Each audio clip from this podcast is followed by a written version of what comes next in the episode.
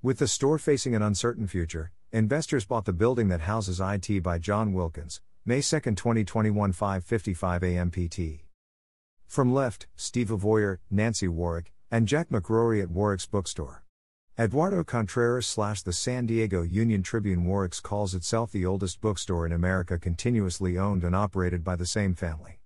This is its 125th year in business, the last 70 of them in a building on Girard Avenue in La Jolla.